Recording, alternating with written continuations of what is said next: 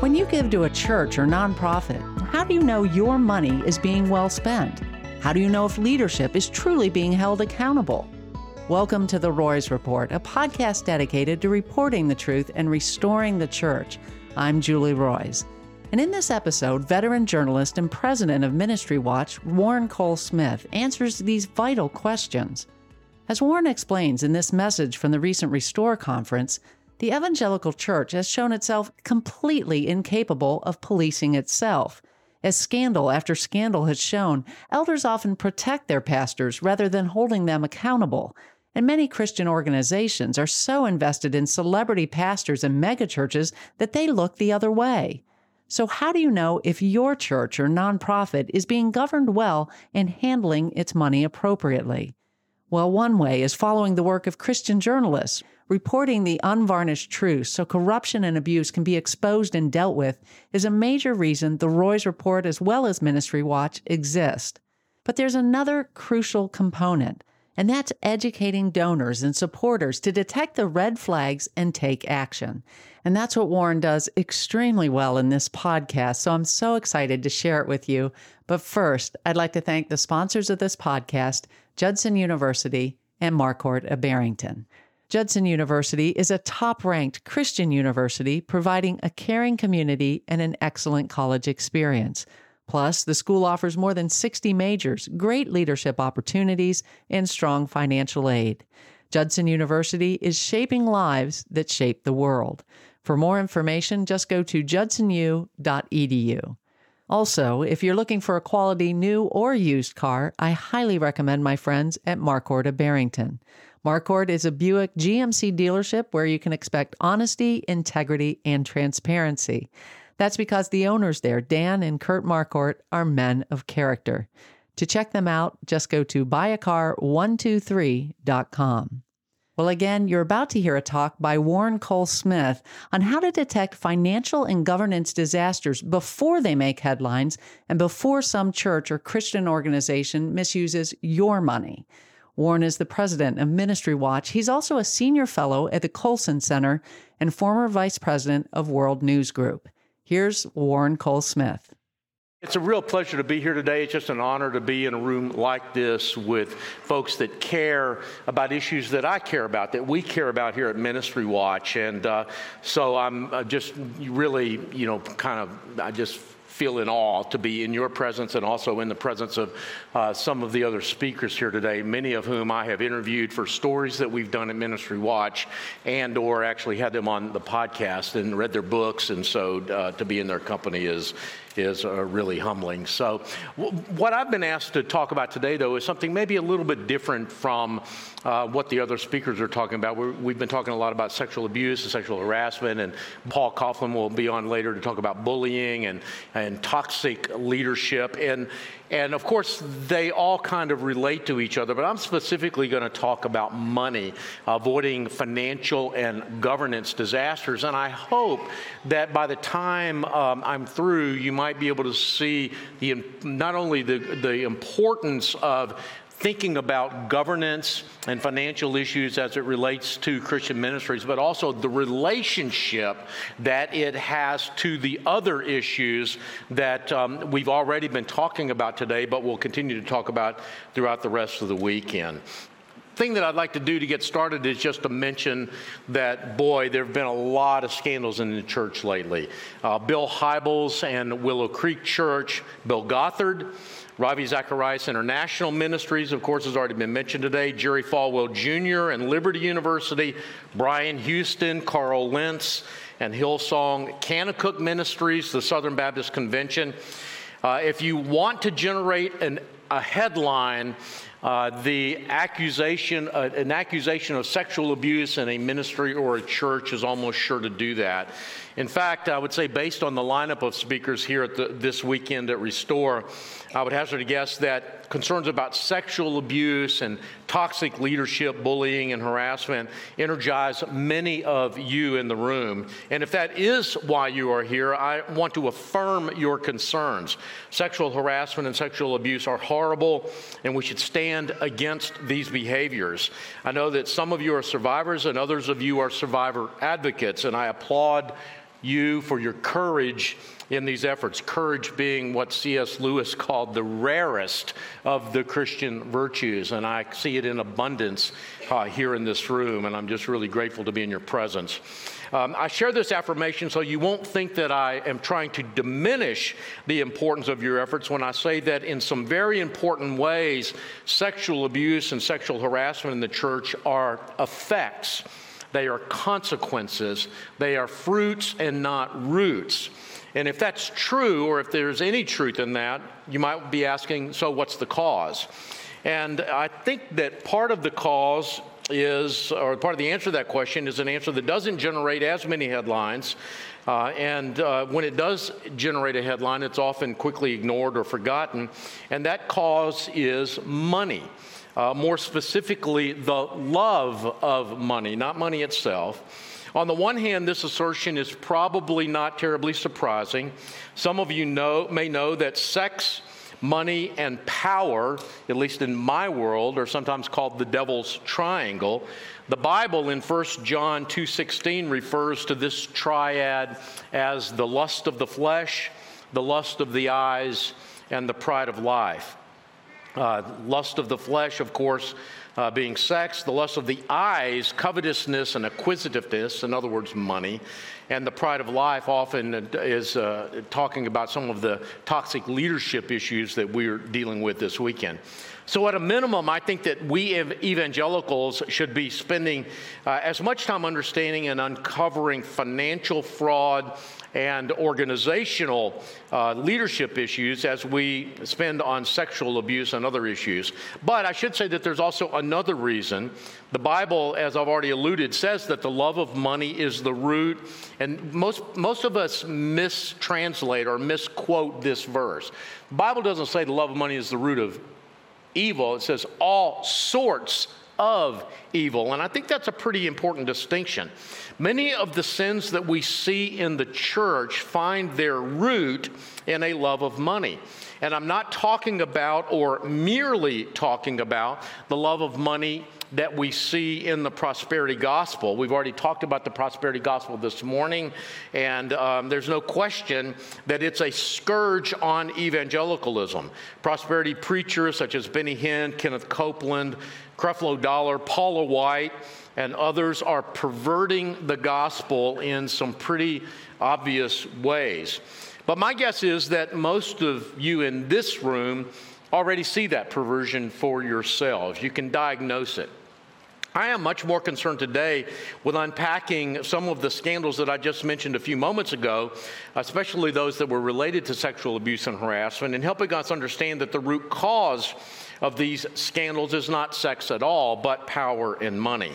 Specifically, in all the cases that I've already mentioned, Bill Hybels in Willow Creek, Bill Gothard, Ravi Zacharias International Ministries, and so on, the common pathology was not sexual misconduct, even though sexual misconduct was certainly the presenting issue uh, in a symptom in all, th- in all of these cases. Uh, no, I would argue that the, that the uh, presenting pathology was transparency and accountability. Once again, we should admit that these are pretty unglamorous ideas to talk about. Uh, but I hope you will see why these issues should be of vital importance to Christians, especially those of us who care about the peace, purity, and unity of the church of Jesus Christ. So, with that context, let me just say it plainly. Transparency and accountability are the instruments of truth seeking and truth telling. Transparency and accountability are the two essential, non negotiable ingredients when it comes to the restoration of the evangelical church. Now, of course, these two words, transparency and accountability, can mean a lot of things. On the purely tactical and practical level, they mean that Christian nonprofits should release their Form 990s to the public. This, there's a trend among Christian ministries that uh, we've actually written about a good deal at Ministry Watch uh, that this trend is for ministries to claim to be churches in order to receive an exemption from that disclosure requirement because churches are uh, exempt from filing their Form 990s. Now, I should say that this practice is not new. Uh, controversial and sometimes outright fraudulent organizations have been claiming the church exemption for many, many years. It's been a common practice, for example, among televangelists and the prosperity gospel preachers.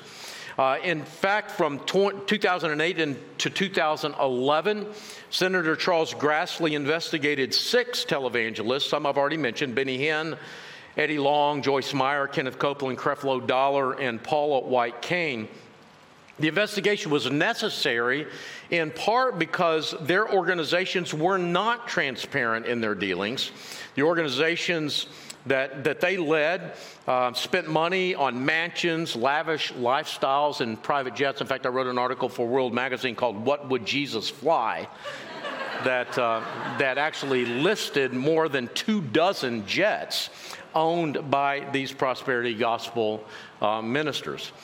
Now, though, other organizations are following the terrible example of these prosperity gospel preachers. Some of these organizations are those that I would have told you five years ago were exemplars, ministries that set the standard, that were above reproach. Alas, I can no longer say that is true for organizations who now hide behind the church exemption as an excuse for a lack of transparency. And some of these names, I'm sad to say, you probably know. Uh, there are organizations like Cru, formerly known as Campus Crusade for Christ, the Navigators, the Billy Graham Evangelistic Association, the Willow Creek Association, now called the Global Leadership Network. Gideon's International, Ethnos 360, formerly known as New Tribes Mission, Precept Ministries, Denison Ministries, Voice of the Martyrs, Missio Nexus, and of course, the now defunct Ravi Zacharias International Ministries. Many of these organizations have made this change in the last five years. And at least two of these organizations, the aforementioned RZIM and Willow Creek, have had, of course, major scandals in recent years. Indeed, RZIM, at least in its previously known form, is no longer in business at all. I have so far heard of no scandals at the Billy Graham Evangelistic Association, Cru, or some of the others. And I rejoice in that. But let me repeat Evil thrives in darkness. My recommendation to these organizations and others considering the church exemption walk in the light as He is in the light. That should be the only option for us as leaders of Christian organizations.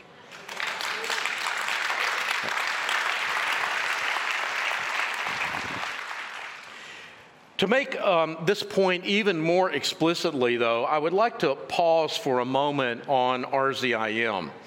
Uh, we think of it, of course, um, at least in part, as a case of sexual abuse, and it, of course it was that. Uh, but I would assert that the seeds of that toxic tree were actually planted back in 2014 when RZIM stopped filing its Form 990s with the Internal Revenue Service. When that happened, we stopped knowing who was on the organization's board. We stopped knowing how many members of the Zacharias family were in le- key leadership positions. We stopped knowing how much money RZIM spent on activities, such as, for example, legal fees. Think about that for a moment. And Ravi Zacharias' own travel that might have revealed problems long before they became fatal. So let me say again evil thrives in darkness. Sunlight is the best disinfectant.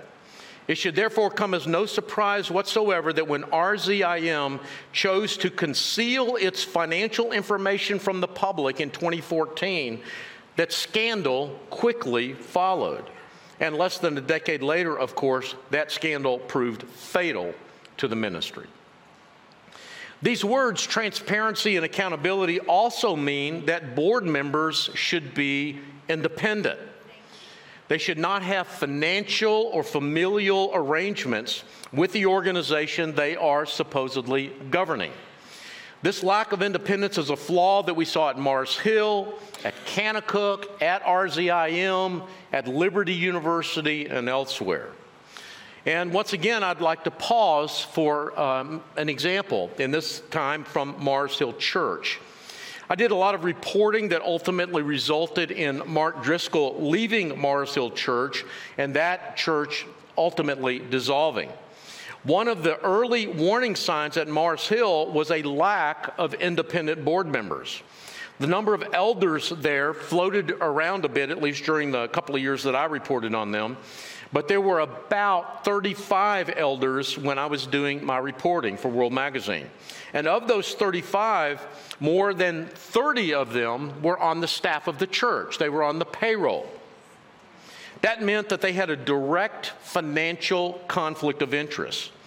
Their duty as elders to hold Mark Driscoll accountable conflicted directly with their role as employees employees that Mark Driscoll could fire if he didn't like the messages that they were bringing him. And in fact, he did fire several of them. I should also mention that even if all of Mars Hill's elders had been independent, it would still have been much too large a board. Having a board that is too large is as bad as having a board that is too small. Large boards make it difficult for individual board members to speak out in meetings. Dissident board members have a hard time making themselves heard and have an even harder time mustering the support they need from other board members to effect change. This was a big part, for example, of the problem at Liberty University. The salacious headlines related to Jerry Falwell Jr. disguised the real problems were on the board. Liberty's board remains too large. It has 33 members, and in the recent past has had as many as 41 members. Much too large for efficient decision making or for dissenting voices to be appropriately heard. Picture of their board, by the way. Opinions vary about the optimal size of a board, According to the corporate library study, the average board size of for profit organizations is 9.2 members. Some analysts think that the ideal size is seven. At Ministry Watch, we recommend that ministries have seven to 11 board members. Secondly, Liberty's board is, for the most part, what is called a pay to play board. It is made up mostly of either big donors, of Christian celebrities, or pastors of big churches who have the ability to use their platforms as bully pulpits to promote liberty, using their influence, to, for example, to recruit students or giving among alumni and other donors. Now, most nonprofit boards exhibit some degree of this pay to play phenomenon, and it's not always a bad thing. Big note, big donors and opinion influencers, such as pastors, are often people who care deeply about the institution. They want to make commitments, even sacrifices for the organization. They invest their dollars, their time, and their reputations. But boards, especially boards of large and complex organizations such as Liberty or as RZIM ultimately became, they're supposed to do real work. Sometimes that work is complicated, technical, and time consuming. It requires real professional expertise, not people who will merely rubber stamp staff recommendations. Now, I'm sure the vast majority of Liberty University's board members were well meaning people and care about the school. But being an effective board member of a $750 million a year enterprise requires much much more than merely having good intentions. The bottom line here is hard to say, especially hard for me because I know some of the board members and they're good people.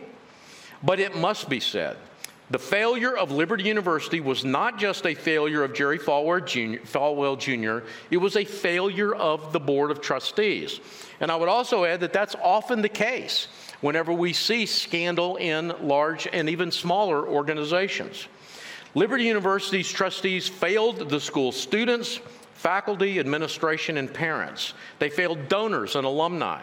They failed to hold the one member of the Liberty staff that reports to them, the one member. It's like, you got one job, guys. right?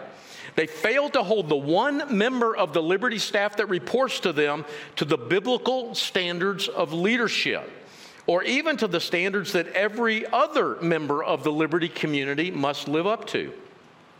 If Liberty is to experience true healing and positive path forward, Jerry Falwell Jr. should not be the only person who departs that organization. All or a substantial number of Liberty's board members should follow him into retirement.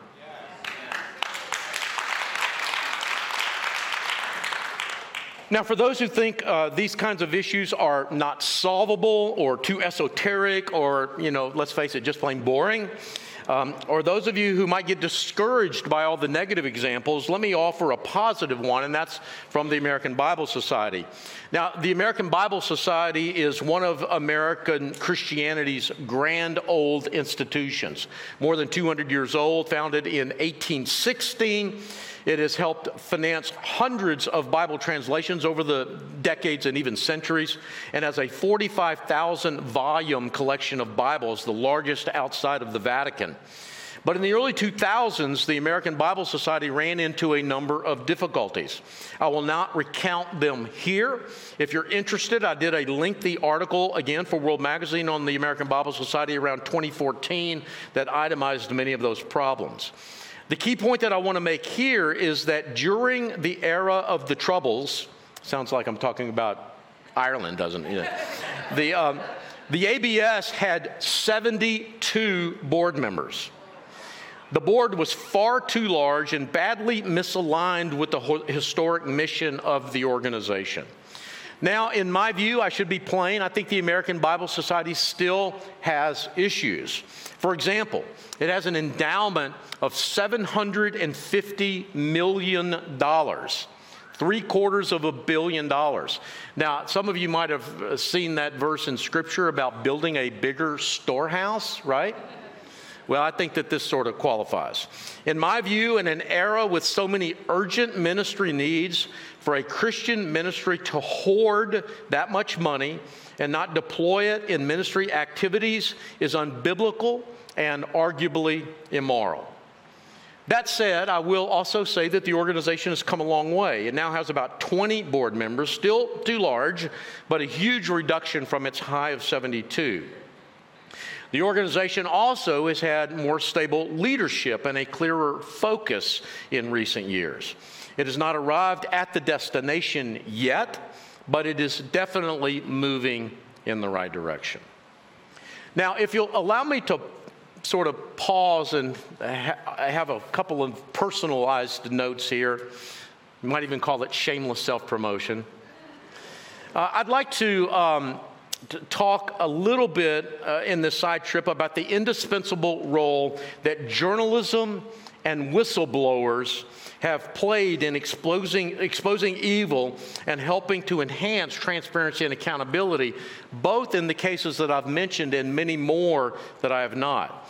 Said plainly, in a fallen world with so many competing, sometimes synergistic financial incentives and disincentives, it is foolish to expect ministries to police themselves.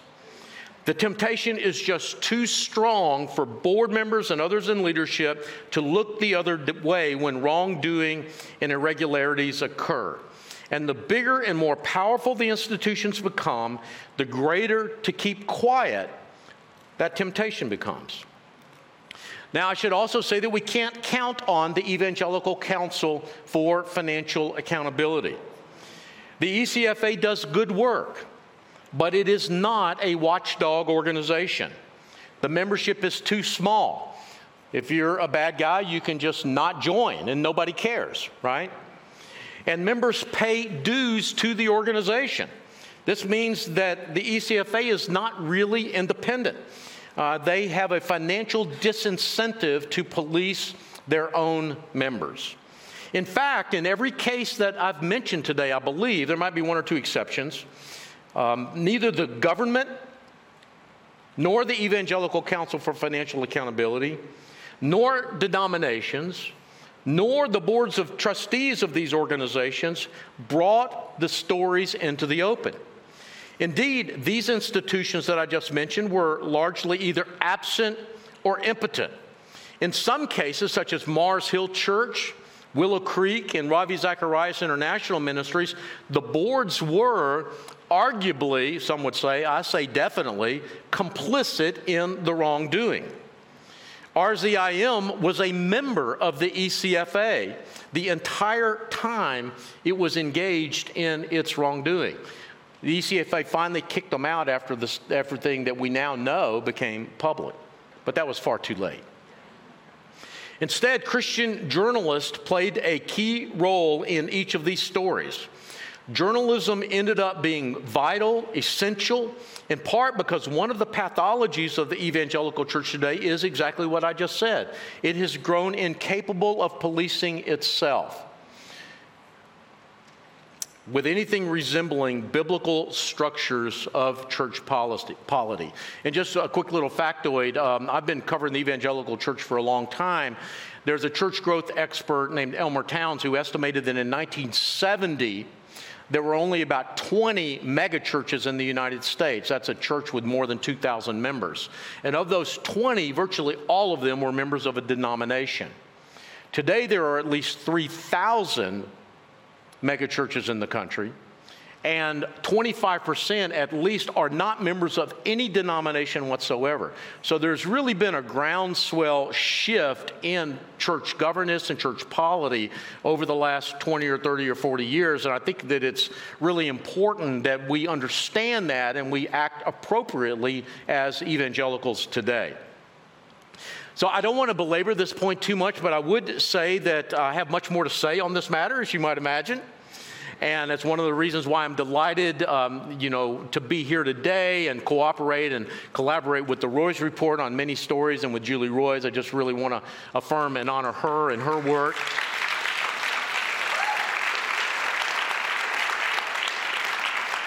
And once again, at the risk of shameless self promotion, let me mention that I recently did a speech at the national meeting of the Evangelical Press Association titled how Journalism Can Save Evangelicalism. No hubris in that title, right? And if you want to dig a little more deeply into this issue, I commend that speech to you, which you can hear and read on the Ministry Watch website. But let me also say that we journalists can't do our jobs without whistleblowers, without courageous people who stand up and step up with their stories. I know some of you are in the audience today, and it humbles me to be in the same room with you. We will be hearing from some of you this weekend. Some of you are here because you have stories you've never told, and you think that maybe by being here, you might learn how to or to whom to tell your stories. So, to all of you that might fit in either of those two categories, and those of you who are here standing in solidarity with them, let me just say thank you and God bless you. We hear you, we believe you. But let me also say that as a journalist, it is my job to do more than merely hear you and merely believe you. I have to tell the truth in ways that are credible to my readers. It's not enough for me to believe you, you have to help other people believe you. And that's where journalism comes in. We ask hard questions. Sometimes we even have to ask hard questions of survivors. In fact, often when a whistleblower comes to me, whether it's financial fraud, sexual abuse, toxic leadership, or whatever, the first words out of my mouth are often, I believe you, but I've got to ask you some really hard questions so that I can help others believe you too. And that's the ground rule that I usually go in with with all of the stories that we write that involve whistleblowers. It's, it's a kind of a tough um, truth, a tough reality of the world that we live in today. So if you're a whistleblower or contemplating being a whistleblower, I just want you to keep that in mind. If you come to someone like me or Julie and we have to ask you tough questions, it's not because we don't believe you, it's not because we don't trust you, it's because we have a job. We, we have, if, if we're going to move the needle in these cu- cultural conversations, we've got to make people who believe us who now do not believe us. And this is the process by which we have to go through to make that happen. So, with that, let me kind of close my um, presentation today with some practical suggestions. At least I hope you will find them to be practical suggestions. Uh, some of them are uh, maybe. Uh, uh, almost pedantic in their uh, in their commonness, but I hope that um, maybe taken together, you will see them as a way forward in the way that we can um, maybe move the needle in some of these cultural conversations. Uh, the first suggestion that I have for you is to get a copy of the 75 red flags document that has been produced by Ministry Watch. It's available for free on our website if you just go to ministrywatch.com and type in the numeral 75, it'll pop right up on the search engine. It's a, a list of 75 questions, which is why we call it 75 red flags, that um, you should be asking if you want to give money to a Christian ministry. Or if you're a ministry leader and you are kind of wanting to take a deep dive into your organizational culture, it's absolutely free. And again, it's on our website.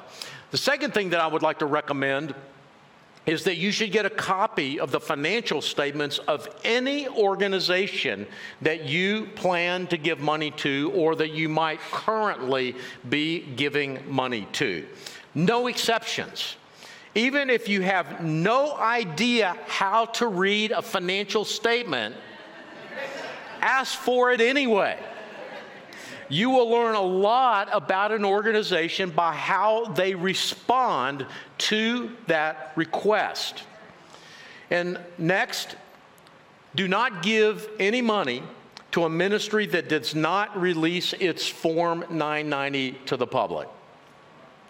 I know that's a pretty uh, absolutist point of view, and, but it is a view that I have come to believe is so vital. I've just seen so many scandals, and whenever you know the scandals occur, everybody says, you know, Ravi Zacharias, how could we have known? You know, Willow Creek, I mean, you know, these guys were leaders and they were well respected.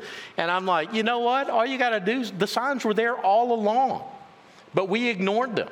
We, we said that this is the exception. Well, guess what? It's not the exception. So make no exceptions. If an organization doesn't release its Form 990s to the public, don't give money to them.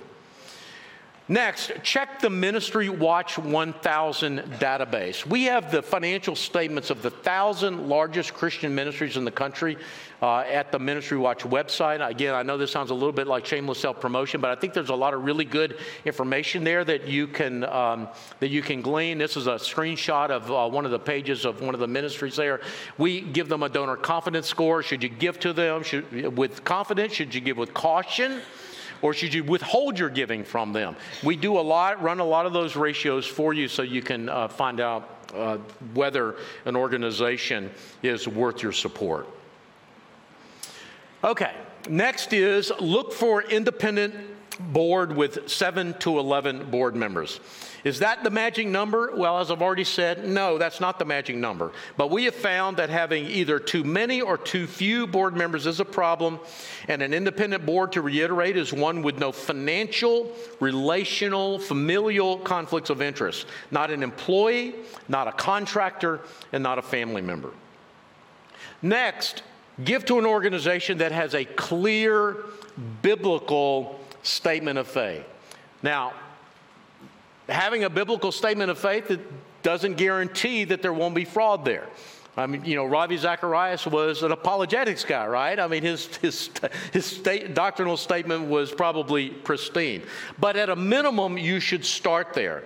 A recent survey of Gray, by Grey Matter Research found that the favorite ministries of evangelical Christians are often not Christian ministries. And in some cases, such as UNICEF, are organizations that are actively in opposition to Christian ideals.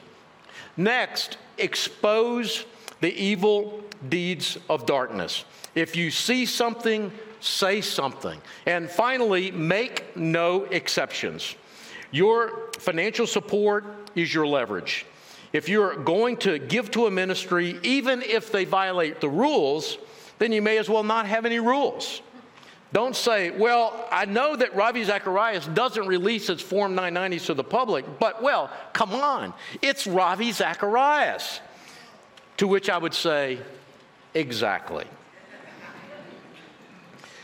So, in closing, I have one more thing that I'd like to leave you with. We live in a broken world. Most evangelical Christians know that. We know we need Jesus to save us from that brokenness, from sin, from death, from hell. These ideals have been drilled into us if we've been raised in the evangelical world. And by the way, these ideas are true, but they're not the whole truth. They tell us what we have been saved from, they don't tell us what we have been saved for. Scripture tells us that we have been reconciled in order to be reconcilers. We have a ministry of reconciliation in this beautiful but broken world. We are participating with God in the repairing, the restoration of this world. And one of the ways that we do that is to tell the truth. The truth always sets us free. The truth never doesn't set us free. Telling the truth is an act of love. That's why we ask hard questions. That's why we speak up. Because telling the truth, let me repeat that, it's an act of love. So it's my prayer that something that I said today will help you to love well in this beautiful but broken world. Thank you very much for your attention. I'm grateful. Well, again, that was Warren Cole Smith speaking at this year's Restore Conference. And just a reminder, you can find the transcript of this podcast at our website. Just go to Julie Roys, spelled R O Y S dot com, and then click on the podcast tab. That's julieroys.com. Also, if you'd like to support our podcast, just click on the donate tab at our website and in August, we have a great premium for those who give a gift of $30 or more. We're offering The Lord is My Courage by author and trauma informed therapist KJ Ramsey. KJ also is a survivor of spiritual abuse, and in this book, she walks through Psalm 23, phrase by phrase, exploring the landscape of fear, trauma, and faith that's so common for those who have experienced religious trauma. This is a fantastic resource. So, again, to donate and to receive The Lord is My Courage, just go to julieroys.com and then click on the Donate tab. And I want to mention that at our donate page, you'll see our financial reports for the past two years, and you can see exactly how we spend the money you give us. We take stewarding your money extremely seriously, and we're completely transparent about how we do that. So I encourage you, if you've never done this before, please click on our financial statements, take a look at how we spend our money, and I think you'll feel quite comfortable about giving to the Roys Report. And lastly, if you haven't already, please subscribe to The Roys Report on Apple Podcasts, Google Podcasts, Spotify, or YouTube. That way, you'll never miss an episode. And while you're at it, I'd really appreciate it if you'd help us spread the word about the podcast by leaving a review. And then please share the podcast on social media so more people can hear about this great content. Again, thanks so much for joining me today. I hope you were blessed and encouraged.